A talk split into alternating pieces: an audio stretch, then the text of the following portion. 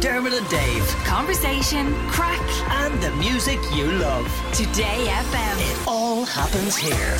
Today FM. Now, our next guest is a Belfast man who's been the clinical lead for mental health in London for the NHS. His first book, 10 to Zen, was a Sunday Times bestseller, and he's just released his new book, How to Be Your Own Therapist. He believes that there's one Irish greeting we should all be using. Good morning, Owen O'Kane. Hey, how are you? Sorry, we should say, how's it going?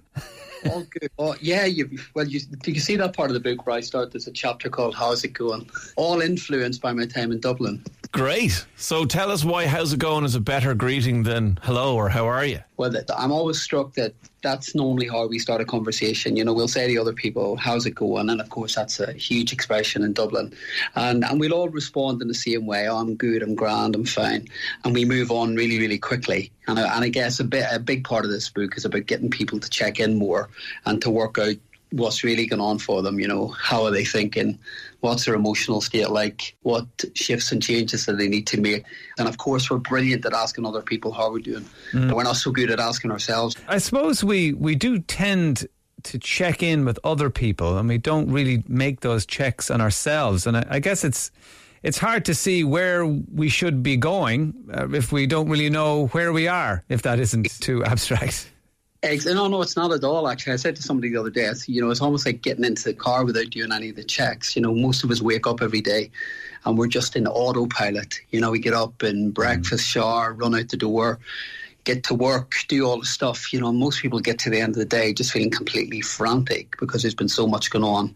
And I guess really that that's the whole premise of the new book, How to Be Your Own Therapist, is about looking after your mind and starting to take care of yourself a lot more and do this stuff as part of your day, not as a luxury. It's not.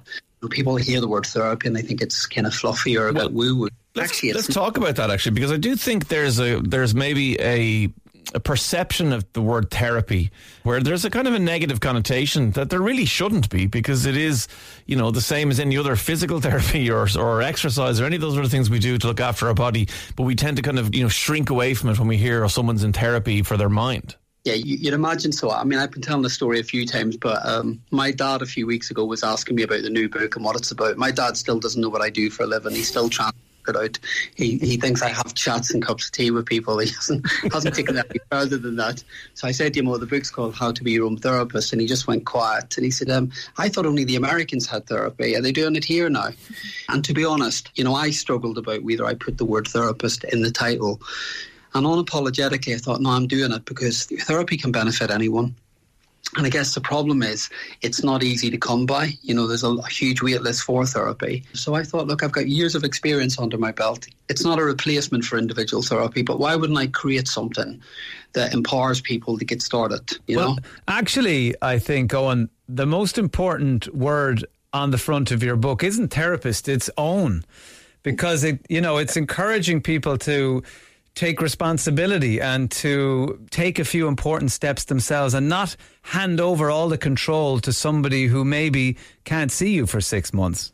Absolutely, and I, I agree entirely with that because you know, look, for most people, I know some terrible things happen to people, and people go through the most awful things in life. But you know, I guess what I know from my line of work is that often, ultimately, it's about how you respond to life, and and I guess really this is what I'm hoping this book achieves. It really gives people an opportunity to to get to know themselves a bit better, but more importantly, to get the most from their life and to kind of untie some of the knots that we kind of we all do. We you know we we tie ourselves up in knots about the stupidest things sometimes, and we worry and we worry excessively. And and I really hope the book helps with that. Well, not to break your book down into like one 60 second answer, but how do you become your own therapist? Have you got a tip or a trick or something that we can do that will really help us? Yeah, I mean, I, I was talking about this the other day on the podcast. I mean, in a nutshell, the first half of the book is like a crash course in therapy. Integrate therapy into your life every day. And I divide it into three sections. I call it ready, steady, and reset.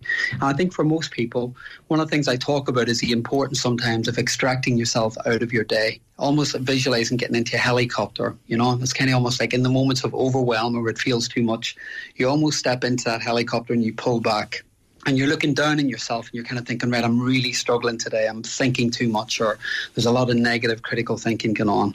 And the moment you even do that, that one step can be enough to help you reevaluate and then make a decision. Okay, what am I going to do about this today? Now, it's a really simplistic tip, but even, you know, if I give another example around worry, most people believe their worries to be truths. And yet, what we know from neuroscience and psychology is about 90 95% of what you worry about will never come to any fruition. It doesn't happen. But if you think about the volume of time we spend worrying in life, I teach people about, you know, what, what do you do with these worries? You know, most of them you don't have to get overly engaged with. You can make decisions that, you know, if, if it's not in your control, it's absolutely okay to acknowledge the worry, but you don't have to get engaged in it. I would add, you- add the caveat just um, that, you know, that 99% of worries don't come true unless you're a Dave and a Man United fan, in which case pretty much all of them have come true. Like, will Ronaldo want to leave? Yes, he will. He's leaving. Anyway, um, but He's always so uh, mean to me. Owen, Owen. what I what I really like, Owen, is you're offering in the moment small, manageable solutions. And a lot of the times, I think we overlook those because what we do is we drift through the days, and then it's a big problem that we have to go and get fixed, and it seems like overwhelming. But when you do these little things in the day, it can have a massive ripple effect out into your whole day, your week, and, and the months that you experience. Absolutely. I mean, and I, you know, I have to be entirely honest. I wouldn't function well in my job if I didn't practice this every day of the week. And I think, you know, look, we all spend time every day. You know, we'll we'll cook breakfast and we'll you may go for a walk or go to the gym or whatever we do. We'll do all of those things. We'll go on social media for 20 minutes, no problem at all. And every time I do a big corporate gig, I'll start off with a question and I'll say, how many people in the room today have taken any time out to look after their mental wellness? And I'm lucky if I get five, ten hands up in a room of a thousand people. You know, and if I say to people, oh, how many people have spent any time on social media today, I'll probably get most of the room. And I think for me, that that's a travesty. Why wouldn't we invest in looking after our mental wellness and making sure that you've got a sense of balance and control in your life? Because you know, when you when you've got that, everything else falls into place. sometimes we have the answers. Like they're already there. We know oftentimes the things that actually work for us but i think sometimes we just forget to do them or we feel like we're too busy.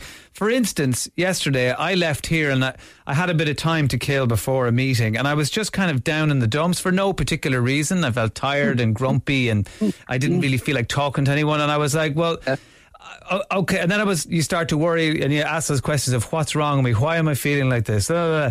and then I thought, what do you know works for your mood? And I went skateboarding, so I drove to Sandymount Strand, a few miles away, and I skateboarded up and down the Strand for twenty minutes, and I felt like a new man after it. Now I don't know why that has such an elevating lift on my on my mood, but it works. And I was thinking to myself after, just try and remember the things that work for you, and just do more of them. Absolutely, that should be your book, skateboarding for your mood. It's a short book, I'll be honest. One page. yeah, I don't know. Yeah, I think we'll, we'll stick to yours for now. Can I just say one thing? You said something really important there when you when you were having a bit of a bit of a moment and you were feeling a bit flat, and you said, "Oh, what's wrong with you?" And I think that's that's the key thing. There's nothing wrong with you. It's part of the human condition to struggle. So it's about learning to work with all of the emotions, and then you start to get a real sense of empowerment, and you become less frightened of them. But you know, getting on the skateboard sounded like a, a good strategy. Yeah. Yeah, until you fall off, then it's a terrible strategy. Straight to A and E. Everyone needs stitches. Uh, Owen O'Kane, your book is definitely the place to go. Uh, How to Be Your Own Therapist by Owen O'Kane is out now. Owen, thanks for joining us today. You're more than welcome. Thanks for having me. Dermot and Dave. Weekdays from 9 a.m. Today